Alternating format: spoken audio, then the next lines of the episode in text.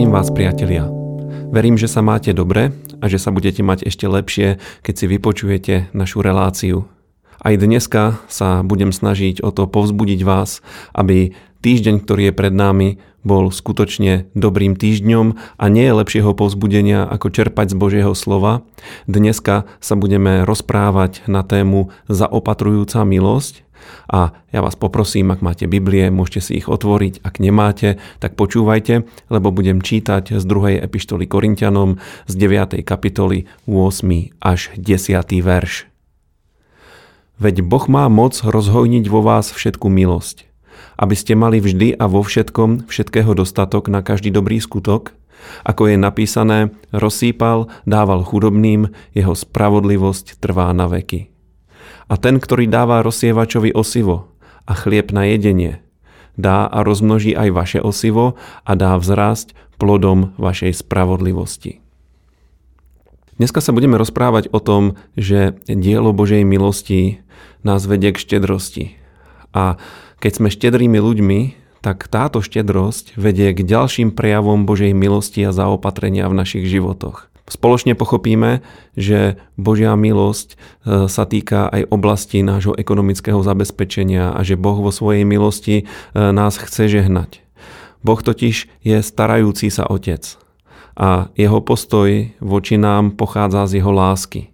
Nie je to nejaký prísny súdca, ktorý každému dáva len podľa toho, koľko si zaslúži, ale je to dobrý otec, ktorý sa chce prejavovať voči nám ako láskavý a my potrebujeme uveriť v jeho milosť, lebo je to práve Božia milosť, ktorá nás vie zaopatriť viac, ako si zaslúžime. Povieme si dneska, ako môžeme prijímať toto Božie zaopatrenie a povieme si také tri základné veci, alebo budeme hovoriť o troch oblastiach. Poprvé, potrebujeme poraziť lenivosť.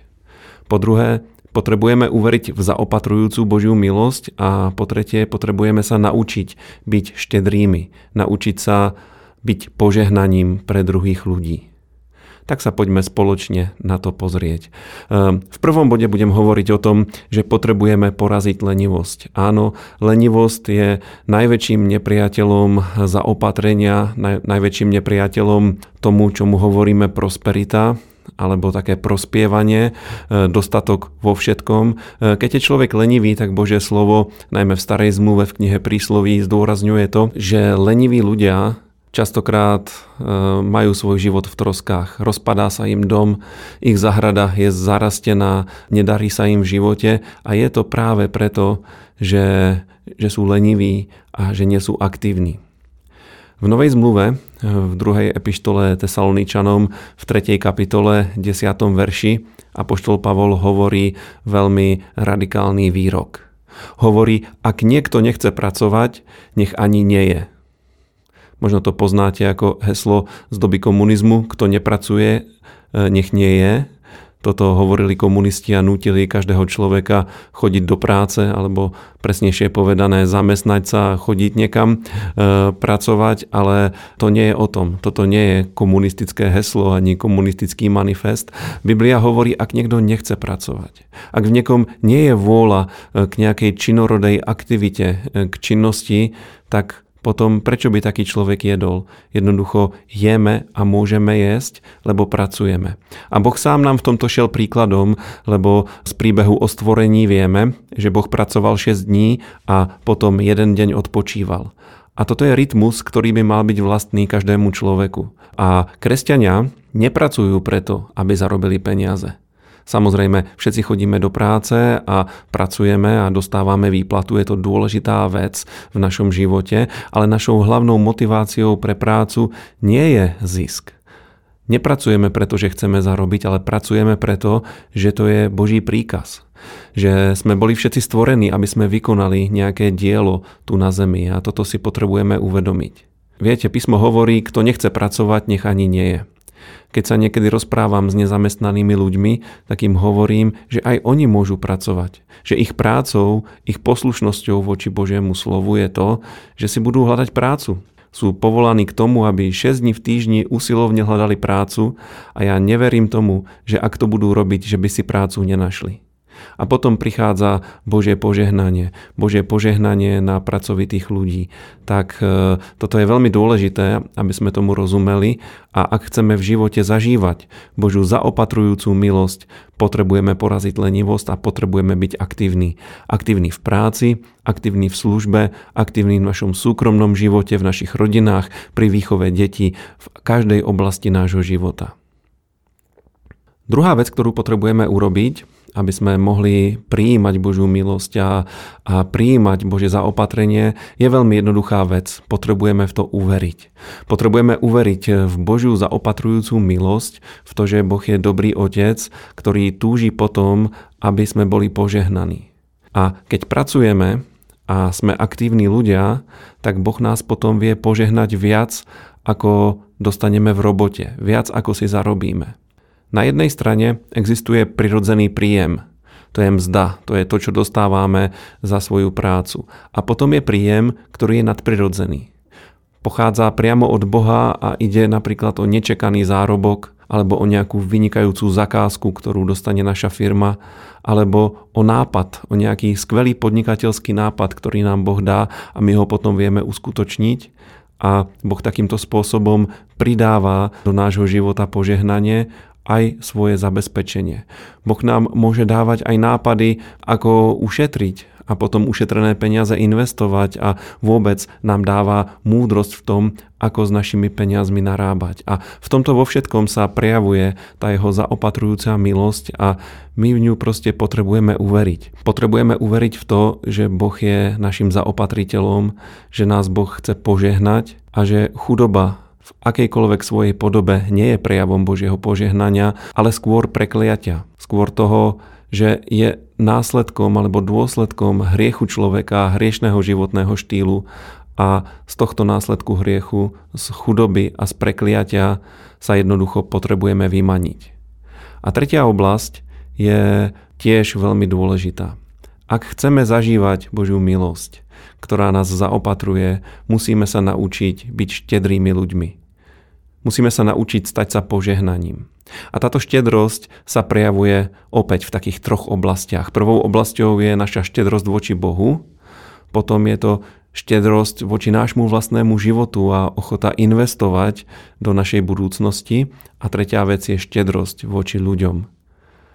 Štedrosť voči Bohu o čo ide. Ide o to, že sme ochotní svojimi materiálnymi statkami Bohu slúžiť. Biblia hovorí o takých dvoch spôsoboch, akým môžeme slúžiť Bohu svojimi financiami. Ide o desiatky a ide o dary. Desiatok je zmluvná záležitosť. V starej zmluve boli desiatky povinné. A keď Izraelci nedávali desiatky, tak napríklad prorok Malachiáš ich vo svojom proroctve karhá a priamo im hovorí, že okrádajú Boha, lebo desatina z toho, čo človek zarobí, patrí Bohu. Hovorí, že v dôsledku tohto okrádania Boha potom na nich prichádzajú rôzne kliatby a vyzýva ich k tomu, aby obnovili svoju zmluvu s Bohom a aby dávali desiatky a vyskúšali tak Boha, že Boh ich potom požehná. V Novej zmluve je táto otázka postavená celkom ináč. V Novej zmluve nie sme pod zákonom a nie sme povinní dávať desiatky. My nedávame desiatky preto, že nám to zákon prikazuje, ale kresťania, ktorí sa rozhodnú dávať desiatok, a ja to jednoznačne odporúčam, to robia na základe viery. Sú na tom podobne ako biblický Abraham, ktorý dávno pred zákonom, na základe zjavenia, ktoré mal a na základe vlastného vzťahu s Bohom začal dávať desiatok, priniesol desiatok Bohu tak, že ho dal kňazovi Melchisedechovi a potom aj jeho potomkovia, napríklad Jakob e, sa zaviazal, že bude dávať desiatky a Boh ho na základe toho neskoršie požehnal a aj sa k tomu Boh prihlásil, že ho žehná práve pre tú zmluvu, ktorú s ním uzavrel, keď sa spolu stretli v Beteli, keď sa Boh zjavil e, Jakobovi. Takže štedrosť voči Bohu, desiatky a dobrovoľné dary je niečo veľmi dobré a veľmi požehnané. A poštol Pavol to vo svojich listoch vyzdvihuje a hovorí, že je to dobré, dokonca pozbuzuje kresťanov, aby pravidelne e, dávali svoje dary, aby každú nedelu, keď sa zídu, aby oddelili niečo pre pána. Je to veľmi dobré a zdôrazňuje, že ide o dobrovoľnú záležitosť, že to nemáme robiť z povinnosti, ale máme to robiť z viery. Takže štedrosť voči Bohu. Potom je tu štedrosť voči sebe samému. Nejedná sa o spotrebu, Nejedná sa o to, že si kúpime nový mobilný telefón alebo niečo, z čoho sa budeme tešiť. Jedná sa o disciplinované investovanie do našej budúcnosti napríklad investovanie do vlastného vzdelania, e, investovanie e, finančných prostriedkov a šporenie, aby sme sa mali dobre, keď raz nebudeme vedieť toľko pracovať a budeme napríklad v dôchodku. Alebo ide o investovanie do výrobných prostriedkov, do niečoho, čo nám vie zarobiť peniaze a aj v tomto nám Boh dáva múdrosť. A tretia a veľmi dôležitá vec je, že máme byť štedrí voči ostatným ľuďom. Keď vidíme niekoho, že má nedostatok a e, Boh sa dotkne nášho srdca, tak potom máme veľmi štedro a bez váhaní žehnať ľudí. A tu sa nám rozbieha ten princíp sejbia žatvy a e, Božia milosť takto skutočne funguje. A potom vie prísť prehojné Božie zaopatrenie. Chcem sa zmieniť o jednej veľmi dôležitej veci a možno smutnej veci, ktorá sa udiala v dejinách kresťanstva a síce to je tá glorifikácia chudoby. Mnohí kresťania sú presvedčení o tom, že potrebujeme byť chudobní, že musíme byť chudobní, že Bohu sa páči, keď sme chudobní. Ale priatelia, chudoba nikdy nebola prejavom Božieho požehnania. Chudoba v Biblii, a môžete si to overiť, Môžete prejsť celou Bibliou, ak tam nájdete, že chudoba je dobrá, chudoba je od Boha. Vždycky sa Boh zlutovával nad chudobnými. Vždycky sa ich ujímal. Vždycky e, ich žehnal. Vždycky prichádzal s riešením a mal s nimi súcit. A to isté robil aj pán Ježiš. Takže Boh miluje chudobných a chce im pomôcť. Boh má s nimi obrovský súcit a majme ho aj my. A čo sa týka Božieho zaopatrenia, existuje nádherný biblický verš. V 48. kapitole proroka Izajáša je to verš 17 a ja vám ho teraz prečítam. Takto hovorí hospodin, tvoj vykupiteľ, svätý Izraelov. Ja, hospodin tvoj Boh, ťa učím prospievať a vediem ťa cestou, ktorou máš ísť. Vidíte, že Boh sa prihovára Izraelcom, prihovára sa svojmu ľudu a hovorí, ja som tvoj Boh a ja ťa učím prospievať. To znamená, ja vplývam na tvoj život tak, aby sa ti dobre darilo v každej oblasti tvojho života. A treba uveriť aj tomu, ak napríklad podnikáte, že primeraný zisk je požehnaním. Že nie je hamba zapýtať si odmenu e, za prácu, keď pracujeme. Na druhú stranu treba zdôrazniť aj to, že zdieranie ľudí je ťažký hriech Napríklad v písme je napísané, že zadržaná mzda robotníkov volá k hospodinovi. Čiže nie je možné podnikať, ako dneska niektorí ľudia podnikajú, že na úkor svojich zamestnancov, ktorým dávajú málo, tak zarábajú oni sami obrovské sumy a majú obrovské zisky. Toto je nemorálny zisk, ale primeraný zisk je dobrý a je od pána. Priatelia, všetko je Božia milosť aj v oblasti zaopatrenia, aj v oblasti ekonomiky. Ja by som ešte raz prečítal verš, ktorým sme začali dnešnú reláciu. Veď Boh má moc rozhojniť vo vás všetkú milosť, aby ste mali vždy a vo všetkom všetkého dostatok na každý dobrý skutok. Ako je napísané, rozsýpal, dával chudobným, jeho spravodlivosť trvá na veky. A ten, ktorý dáva rozsievačovi osivo a chlieb na jedenie, dá a rozmnoží aj vaše osivo a dá vzrásť plodom vašej spravodlivosti. Boh nám dáva semeno, aby sme siali. Buďme v tom múdri, buďme v tom rozumní a konajme to s vierou, lebo je dobré veriť v Jeho milosť a žiť z Jeho milosti.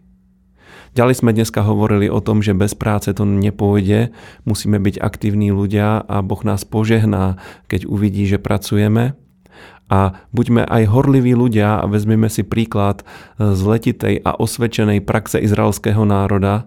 Viete, že Židia vždycky vo všetkých krajinách, kde pobývali, v každom prostredí, v ktorom žili, sa naučili prosperovať. Dokázali fungovať, dokázali prežiť, lebo sú nesmierne pracovití a veria v to, že Boh je s nimi.